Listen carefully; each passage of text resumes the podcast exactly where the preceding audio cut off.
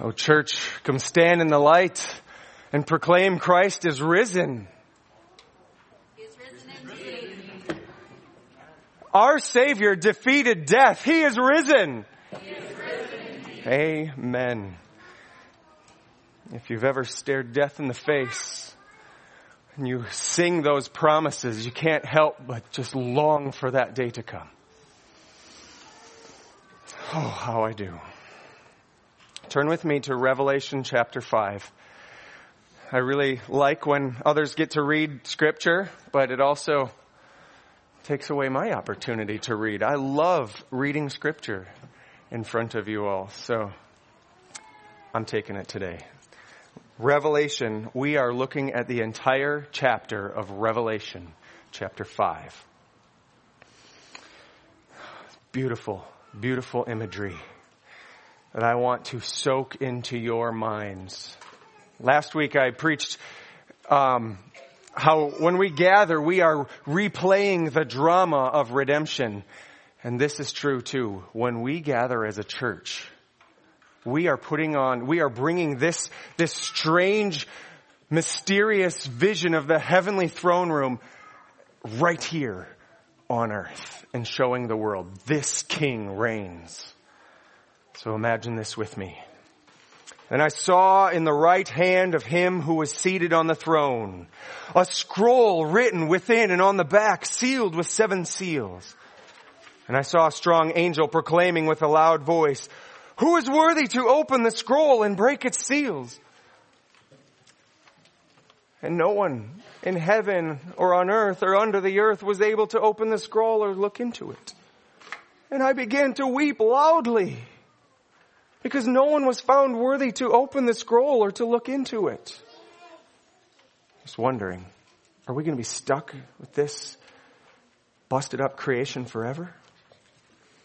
And one of the elders said to me, weep no more.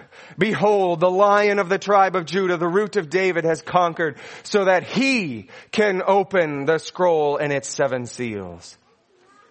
And between the throne and the four living creatures and among the elders, I saw a lamb standing as though it had been slain, with seven horns and with seven eyes, which are the seven spirits of God sent out into all the earth. And he went and took the scroll from the right hand of him who was seated at, on the throne. And when he had taken the scroll, the four living creatures and the twenty-four elders fell down before the Lamb each holding a harp and golden bowls full of incense, which are the prayers of the saints, and they sang a new song. Worthy are you to take the scroll and to open its seals, for you were slain and by your blood you ransomed people for God from every tribe and language and people and nation. And you have made them a kingdom of priests to our God, and they shall reign on the earth. And I looked and heard around the throne and the living creatures and the elders the voice of many angels, numbering myriads and myriads and thousands of thousands, saying with a loud voice, Worthy is the Lamb who was slain to receive power and wealth and wisdom and might and honor and glory and blessing. And I heard every creature in heaven and on, on earth and under the earth and in the sea and all that is in them saying, to him who sits on the throne and to the Lamb be blessing and honor and glory and might forever and ever. And the four living creatures said, Amen. And the elders fell down and worshiped. This is the word of the Lord. Thanks be to God. Let's pray. God, you flash this vision before our eyes and now we bow our heads along with the 24 elders. We put our faces down to the ground and we humble ourselves before your throne and say, save us, rescue us, give us that spirit that we would endure until we no longer have to play this scene, but we get to live it for all eternity. God, show us, show us that Christ is on his throne. Show us that he is victorious and show us that in his name, in the name of the risen Lord Jesus Christ, we too will be victorious. Amen. A friend of mine recently applied for a, a rather minor job, a small job at a Christian college. And he was, he was just hoping to start with this opportunity and maybe turn it into something a little bit better.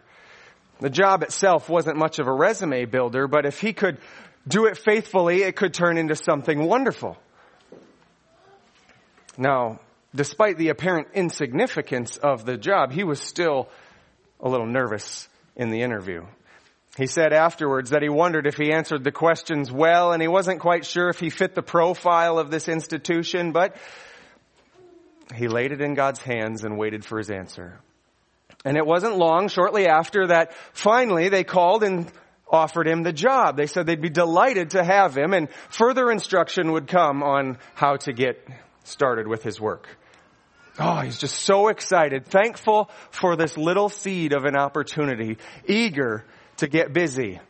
And then when the details of the job showed up, he noticed something really interesting in his title under his name. Instead of this part-time coordinator position, my friend had been given the title assistant professor. It's like being promoted from nighttime janitor to building superintendent before you ever do anything. His expectations were not only met, but far exceeded. What a, what an opportunity to praise God. If you were here on Friday night for our Good Friday service, you remember us talking about unmet expectations. If you've ever gotten your hopes up, oftentimes they come crashing down. And now for fear of being disappointed again or hurt or shamed, we just tiptoe into opportunities. We keep our distance so we don't get hurt. We just try not to let our expectations get up because we don't want to be greatly let down. And when Jesus came, the disciples had really lofty expectations for him only to see them come crashing down when he died. They assumed when they read their Bibles that he was going to come to Jerusalem, rally the troops, march on in, declare war on Rome, win a decisive battle, and then walk, strut more likely, with his disciples by his side, right up to his throne and rule over Israel. And then on Palm Sunday, with the crowds following him and cheering him on, he marches right into Jerusalem, and Friday, he's dead.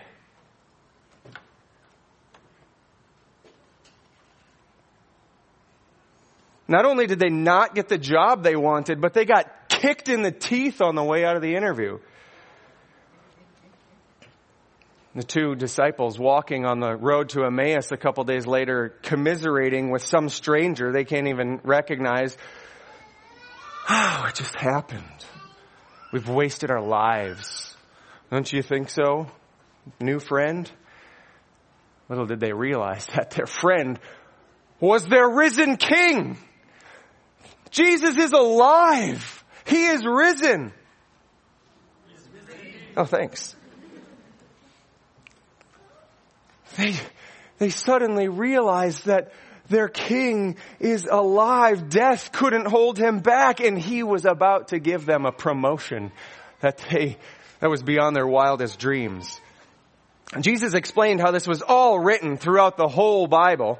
Every book explained all of these details of his life, death, and resurrection, but they missed the death and resurrection part. They didn't realize Jesus had to die to take the wrath of God for their sins. He had to rise from the dead so he could pour out their spirit so they could walk faithfully forever in his new creation kingdom. But now they're thinking all this new information reeling in their brains. Oh, imagine the possibilities. Our leader can't die. And he just gave us his spirit a few days, a few weeks later. He gave us his spirit that raised him from the dead. So we can't die either. Even if we die, he'll just raise us. Jesus is assembling an army that can never be defeated. But still an army that would fight unlike any in history.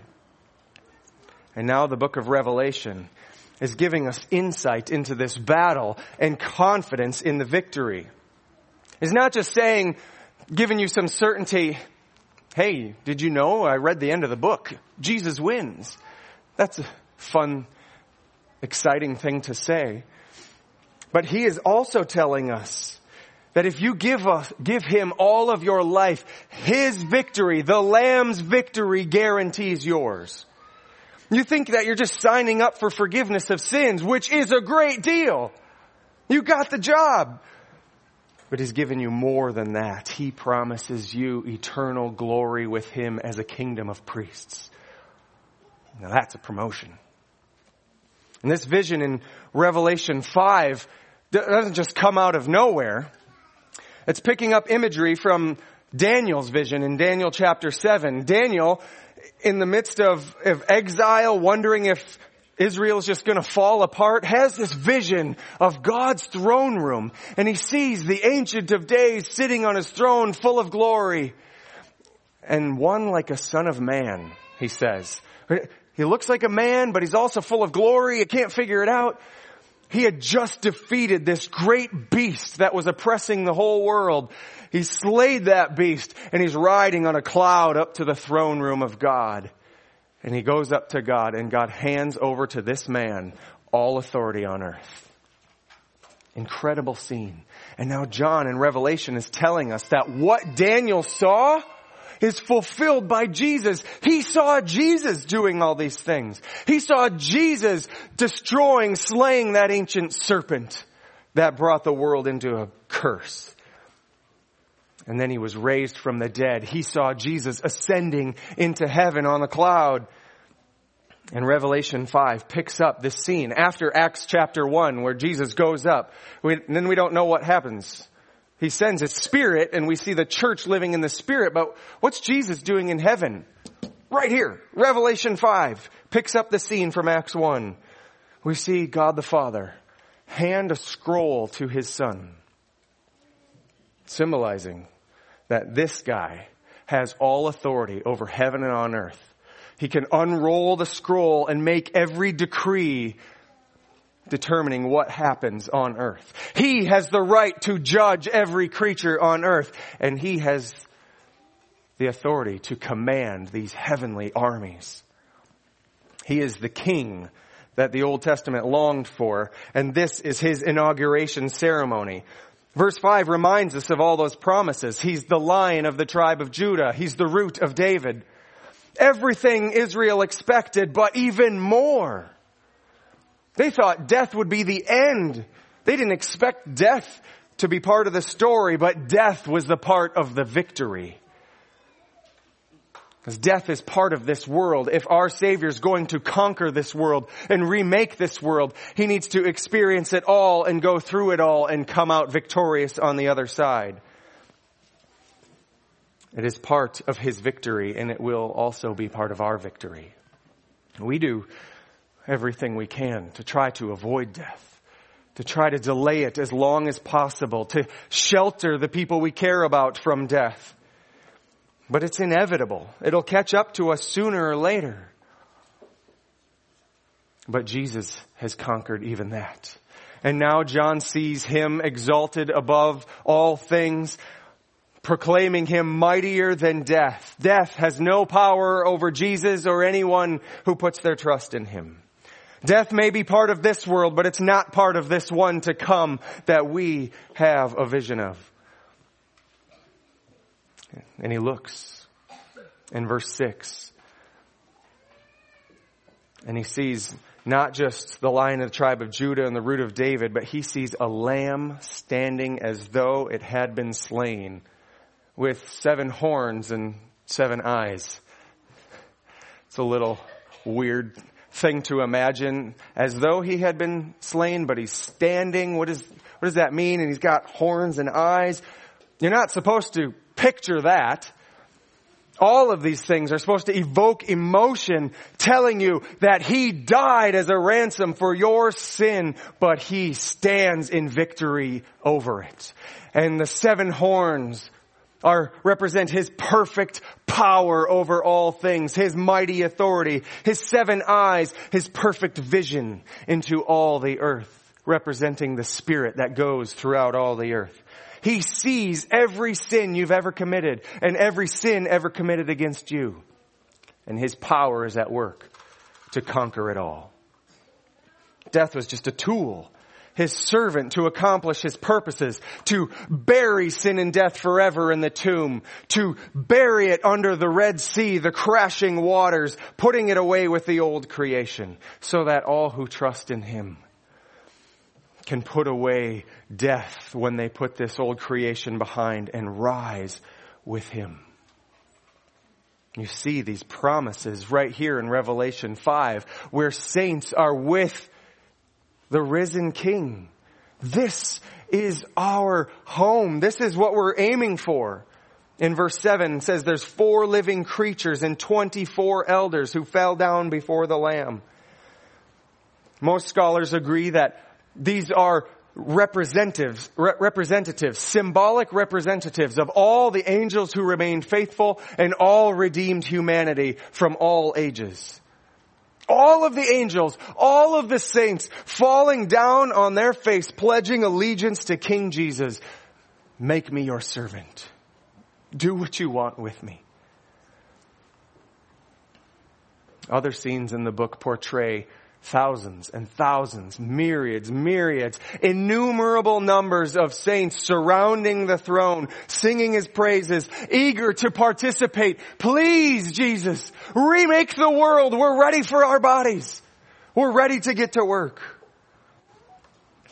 Now keep in mind that this scene is right after Jesus left earth and ascended into heaven. This isn't something that's going to happen far in the future.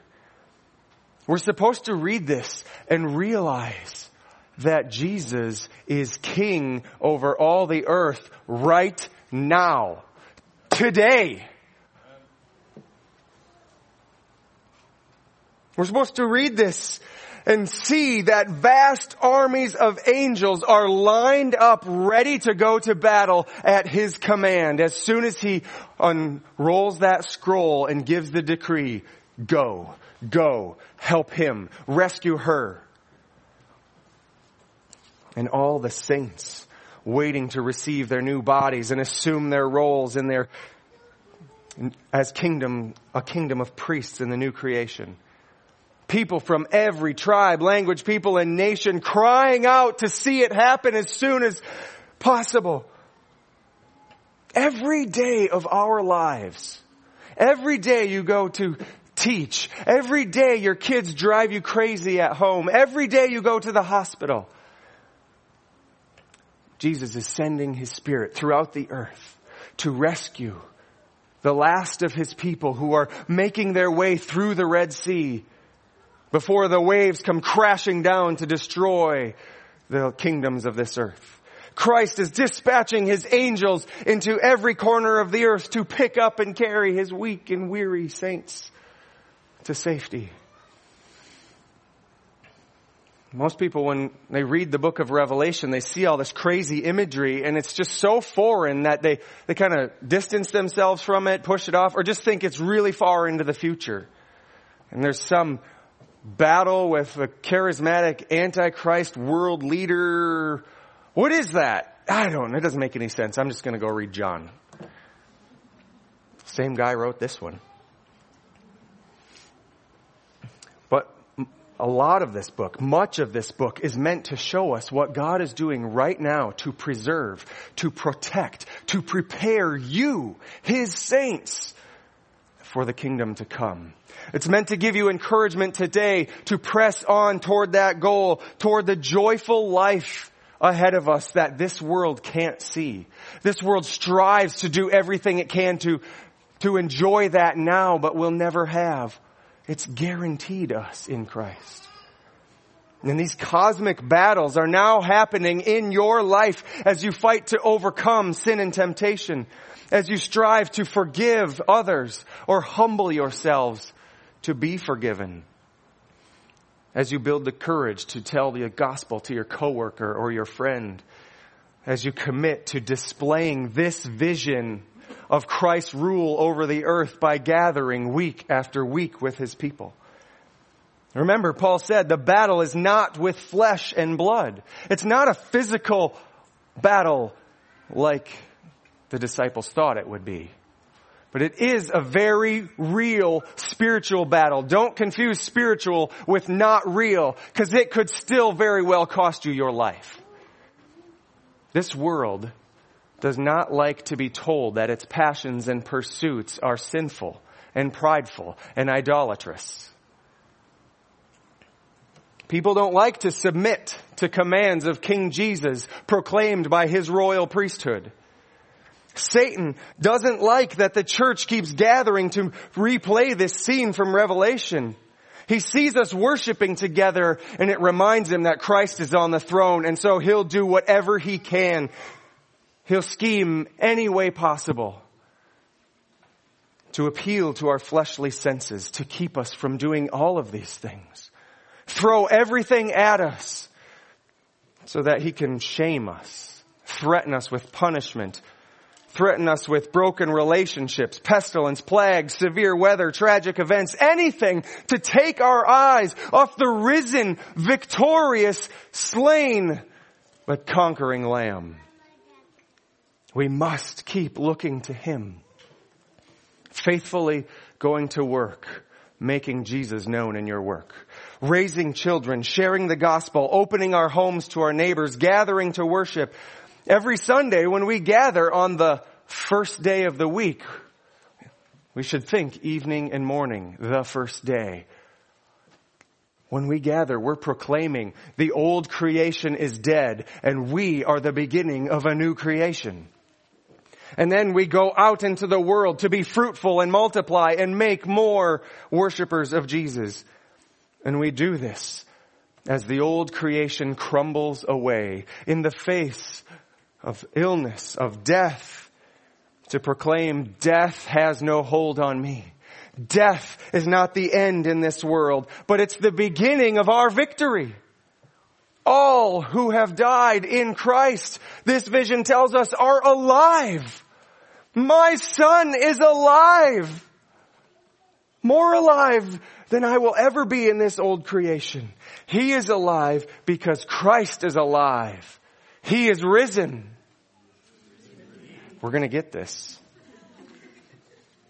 Do you guys think that maybe I'm making up my excitement when I preach? Do you think that these affections are just practiced?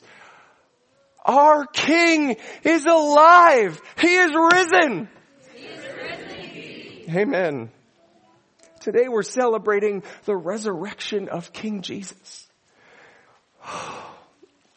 That means so much more than the guy who died on the cross to pay for my sins came out of the grave and what a cool trick. It's not a, just a trick. That's a big deal. We got the job. But we got more than that job.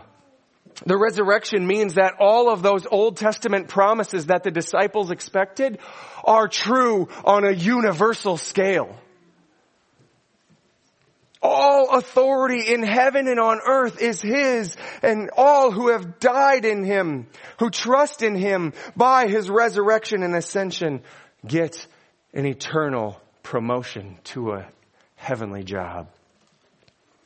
So I just want to finish today with a few ways that this text summarizes our job description. Five ways that the lamb slain standing calls us to be faithful in this life. It's not exhaustive, but just a few things to consider this Easter. First,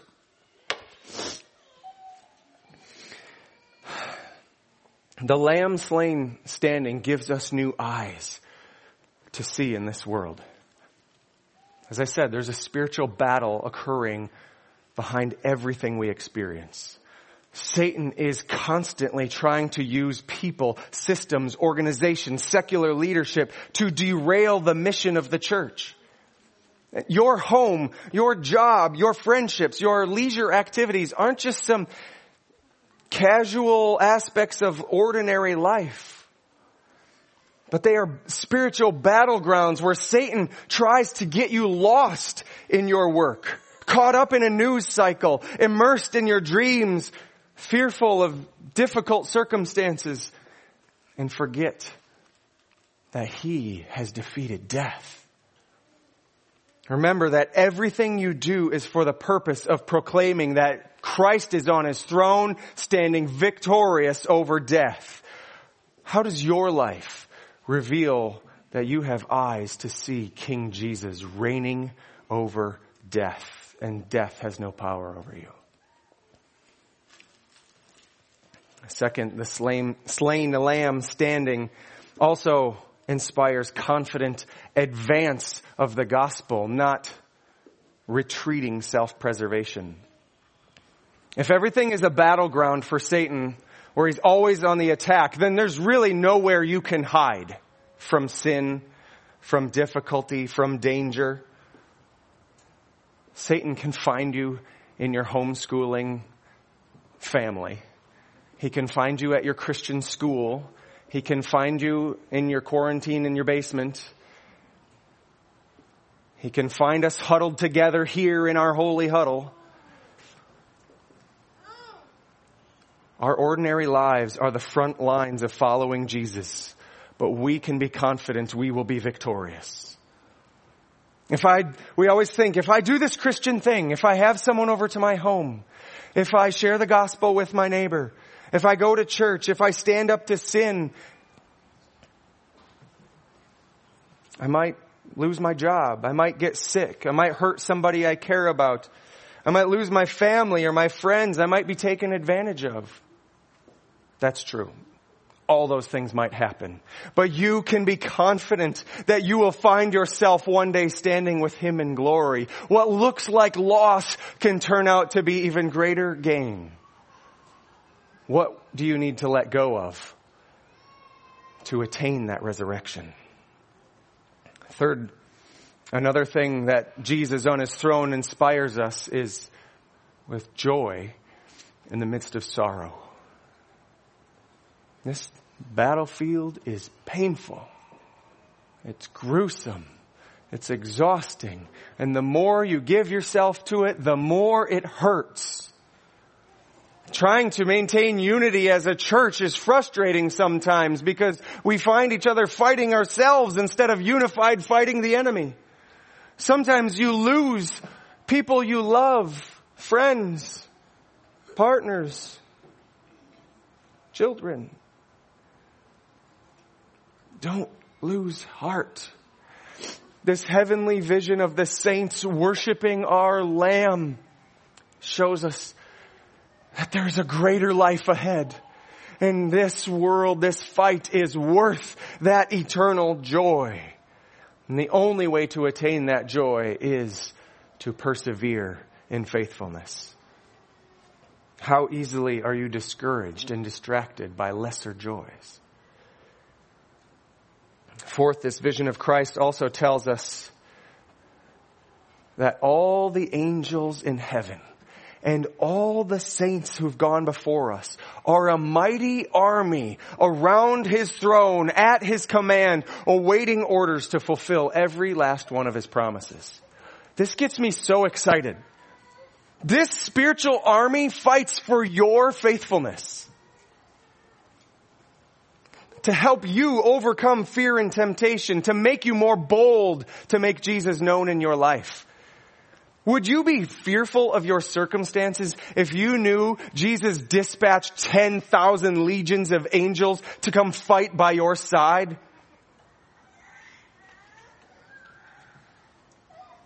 Remember on the cross when he said, I could call legions of angels to come rescue me right now, but I'm not going to because I'm going to die so that you can call upon them to overcome sin and temptation to press on in fear. Would you give in to that temptation if you knew that all the saints in heaven are a great cloud of witnesses lining the way, cheering you on? You can do it, brother! Go! Fight! Don't fall into it! He's worth it! Christ has given you every spiritual blessing from His throne. to keep you from falling and to pick you up when you do. And so finally, fifth, remember that the Lamb's victory guarantees yours. Whatever it is you feel trapped in, beaten down by, the slain Lamb standing in victory assures you that you too will overcome. I've talked to so many people who feel like I just can't get ahead. Every time I feel like life's starting to come together, it falls apart. Every time I feel like I'm finally getting victory over my sin, I stumble again. But this vision tells us that those who have been oppressed in this world, though they hope for better circumstances now, are promised in Christ one day they will have the freedom and prosperity their hearts long for. If you're constantly fighting battles with temptation and sometimes you're overcome, don't stop fighting. This scene right here represents your victory. Your victory will be full and complete on the other side of history. And you fight by putting this image in your mind. How can you regularly put the image of Christ's victory before your eyes? Friends, the Christian life is a battlefield. And our victory is guaranteed in the next life. If you put your faith in Christ in this life, or to make this life go better, hoping to maybe advance your career, find some new friends, community, maybe you'll find a husband or a wife hanging out with all these great people. Maybe you're signing up for some great adventures on mission trips. Whatever else you come to Christ to fix in your life, your expectations will never be met. You'll always doubt whether it's really worth it. You'll always wonder, is this it? Is this, this ragtag group of people, this is Christ's great plan of salvation for the world? Your frustration will grow with other Christians as they fail over and over to fulfill your expectations. Faithfully following Jesus will only make your life more difficult. It will cause strain in your relationships. It will test your commitment with trials and temptations. God will refine you, shave off all the rough edges by using difficulty to take away the things that keep your eyes off of Him. But if your expectations are this heavenly vision of the risen and reigning, slain Lamb of God, you'll never be disappointed. You'll get far more than you ever expected. All those desires satisfied and so much more. A promotion to a kingdom of priests who reign with him forever. Look to the standing lamb who was slain, Jesus Christ reigning right now from his throne, and his victory will be yours. Let's pray. Father, make this more real to us as we share in communion, as we sing songs, and as we go out into the world to make disciples. May Christ standing on his throne the Lamb victorious over sin and death be our battle cry, be our inspiration. Help us put everything behind us and run, run as hard as we can toward that prize and bring as many with us as possible that we could join the myriads around his throne for all eternity singing, holy, holy, holy Worthy is the Lamb who was slain to receive all glory and honor and blessing and worth and power and might because he is worthy. Amen.